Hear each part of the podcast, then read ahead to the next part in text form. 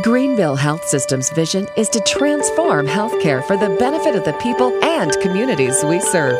In order to better communicate, we proudly present this podcast series, Inside Health, brought to you by Greenville Health System. Here's Melanie Cole. As the holiday season ramps up, we have some of our favorite traditional foods on our minds, and many of these traditional foods are considered less than healthy since they're typically loaded with saturated fat, salt, sugar, and animal products, all waiting their turn to clog our arteries. My guest today is Mary-Elyse Edgar. She's a registered dietitian nutritionist with the GHS Life Center. Welcome to the show, Mary-Elyse. So, tell us what goes on at the holidays. Does everybody have to gain weight at the holidays? And what do you tell people every single day about maintaining moderation and eating during the holidays? Well, I certainly don't think that everybody has to gain weight during the holidays, and and really, I think the the healthiest goal during the holidays is to focus on just maintaining your current weight. It is not a time to try to be continuing to lose weight if you're in the middle of a weight loss program. If you can just try to keep your head on and eat healthy, balanced meals throughout the holiday season, I think most of us will be just fine. So people tend to think, okay, it's Thanksgiving or it's Christmas Day. I'm not going to eat breakfast because I'm going to be eating appetizers and such a big dinner. So let's start with breakfast. Should you eat breakfast? Absolutely, and skipping any meals um, at any time is never a, a really good idea because although people tend to like to save their calories, particularly at a, a holiday event like Thanksgiving or Christmas, usually what happens for most of us is that by the time um, the big meal comes around, uh, we're stressed, we're exhausted, and we're famished. And all of those are really um, a very difficult uh, situation to face when you're going into a meal full of foods that you're not commonly eating, foods that are, tend to be high in fat and salt and cholesterol and sugar. Um, so it's really a recipe uh, for for a a bad scene for eating unhealthy and feeling miserable after the end of the meal. So I really encourage everybody to absolutely eat breakfast, um, to also eat lunch, to not skip meals during the day of a big meal like Thanksgiving or Christmas, and um, to try and get some physical activity in as well. To try and um, just keep your normal routine and eat balanced meals and never go into a meal very, very hungry. So, along those lines, never going into a meal very hungry some people advocate eating before you go to one of these parties, like having a salad or having something along those lines to fill you up. Does that just make you eat double the amount, or does that really help you to use a little bit more willpower? No, that really is a great tool that we frequently encourage people to do before a party. Um, before a big holiday meal is to have a small snack balanced with a good source of protein um, before you go in so that you're not famished, so that you won't overeat, overindulge, which is what we tend to do when we go into a meal very, very hungry. And the protein kind of helps keep our blood sugar stable and helps us feeling um, more able to make good choices when you're sitting at a table full of lots of delicious treats and things that, that this time of year we, we tend to, to look forward to having. Okay, so if people are able to eat a little bit something before, they still get there and there's all these wonderful appetizers, little quiches and crab dips and all of these mm-hmm. things, and they want to sample them. So, what are they supposed to do about using that willpower and, and motivation to not overdo it on the appetizers, knowing what's coming after? Well, when it comes to any type of holiday gatherings, one thing that I really like to encourage people to think about is that you're really going to the gathering to meet with friends and family or business acquaintances. You're not necessarily the focus of the gathering isn't the food. The focus of the gathering is the gathering of your friends and the people that you work with, the people that you have some time away from work to visit with. So number one, focus on the people more than you do the food. Um, if you're talking about appetizers before a big meal comes in, then um, if you were able to have something before, terrific. If you're not and you're just a little bit hungry and you're going into that big meal and the appetizers are sitting there ahead of you, I would really encourage you just to try a few things. Um, get a small plate, get a few things that you think might tide you over, particularly if there's something that has um, a little bit of protein in it or a little bit of fat, like some nuts. Um, some little appetizers that might provide something to just take the edge off, get your little plate, and then go over and talk to your friends and stay away from the table until the meal comes. So then, as we're talking to our friends, one of the most common things that happens around the holidays is people are drinking, which can reduce inhibitions. Plus, there's a lot of calories in alcohol. What do you tell people about drinking their calories? Absolutely. Well, I, think that um, if you're faced between eating your calories and drinking your calories, I would always err on the side of eating my calories instead, and and avoid too many calories from um, your beverages. And that can be difficult during this time of year, particularly if people around you are drinking. Um, so one of the things that I think kind of helps people to step back and slow down um, having repeated um, drinks to the bar, trips to the bar to have uh, repeated drinks, is to have some water, some club soda with lime, something in between each alcoholic beverage.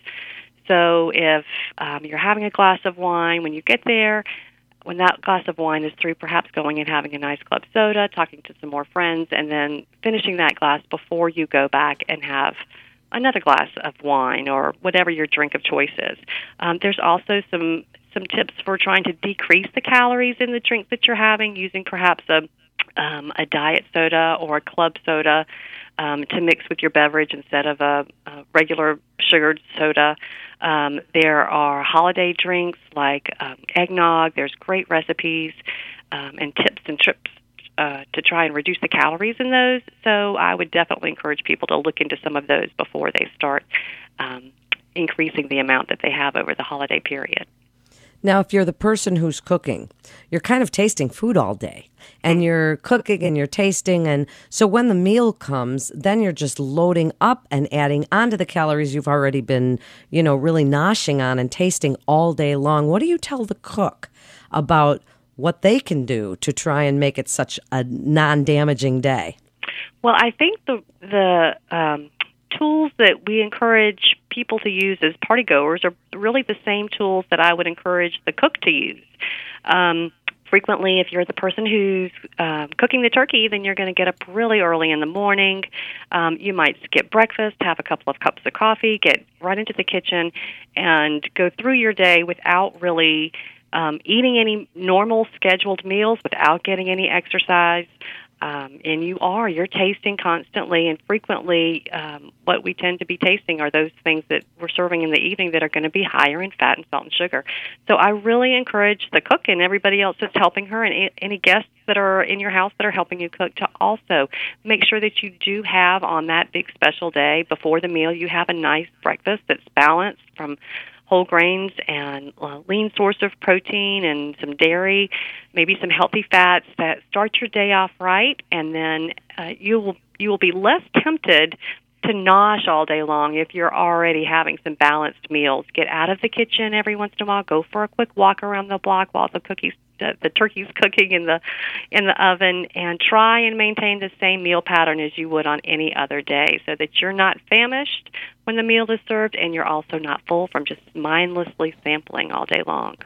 So there's the main meal itself. Maybe it's turkey or ham. There's always the side dishes, and then there's the pans of sugary marshmallowed cover side dishes that masquerade as orange vegetables. and so, what are we supposed to do about making those good choices for us, Mary-Elyse, that, that won't be quite so bad and put you into a food coma afterwards?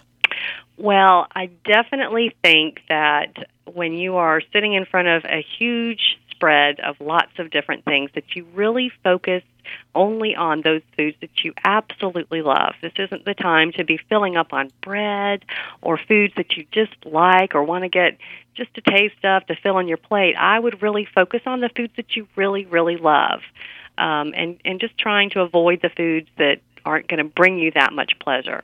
And when you're making your plate, you've got a couple of different options for how to um, approach it. But basically, I like to load up on all the vegetables, um, and then for those foods that are higher in fat and higher in salt, um, having a smaller portion of it, and just being very mindful of what you're putting on your plate and making sure that it's what you really would like. I also am not a very big advocate of telling you just to avoid things. Don't go near the sweet table or don't have anything that you really feel is not a healthy food. It's a very special occasion, and sometimes you are having foods that you wouldn't normally have throughout the rest of the year. Um, and I think sometimes when you sacrifice that and completely avoid it, um, it really sets you up for for feeling bad and overeating somewhere else down the road. So if there's pumpkin pie and apple pie and pecan pie and those are things that you have really been looking forward to all year long, I'm not going to tell you to not have them, but I would certainly tell you to have a little taste of each one, maybe a small piece, find a buddy that you can split a serving with. Um, and so that you're not feeling deprived, but you're not over overindulging. You're not um, increasing your calories drastically through one meal. And would you just wrap it up for us in the last few minutes here, Mary-Elyse? It's great information for the holidays upcoming and healthy eating and making those good choices using willpower when necessary. So wrap it up for us. Well, I just think it's important to go into the holidays with a really good plan, not if weight is a problem for you or eating healthy has been a struggle for you in the past, I think having a plan before you go into the holiday season is really, really important so that you don't feel like things are falling apart for you somewhere between Thanksgiving and Christmas. Um, make sure that you remember that the purpose is to enjoy your friends and your family and food is kind of a sidebar, but that you can manage it with just a few different tools and and tricks of your own to eat sensibly, um, to choose things that you really truly love, to eat until you're satisfied and not stuffed. Um, remembering not to skip meals and in, to include a lot of opportunities for not just you, but your friends and family who might be visiting. Lots of opportunities for activity, whether it's a, a hike in the mountains or a bike ride or um, a walk through the rabbit trail, something that everybody can do to get out and to stay active during the months that we frequently tend to become less active while we tend to increase what we're eating. So I think with all of those tips, you can navigate the holidays without any difficulties. Thank you so much for being with us today. You're listening to Inside Health with Greenville Health System. And for more information on the GHS Life Center, you can go to ghs.org. That's ghs.org. This is Melanie Cole. Thanks so much for listening.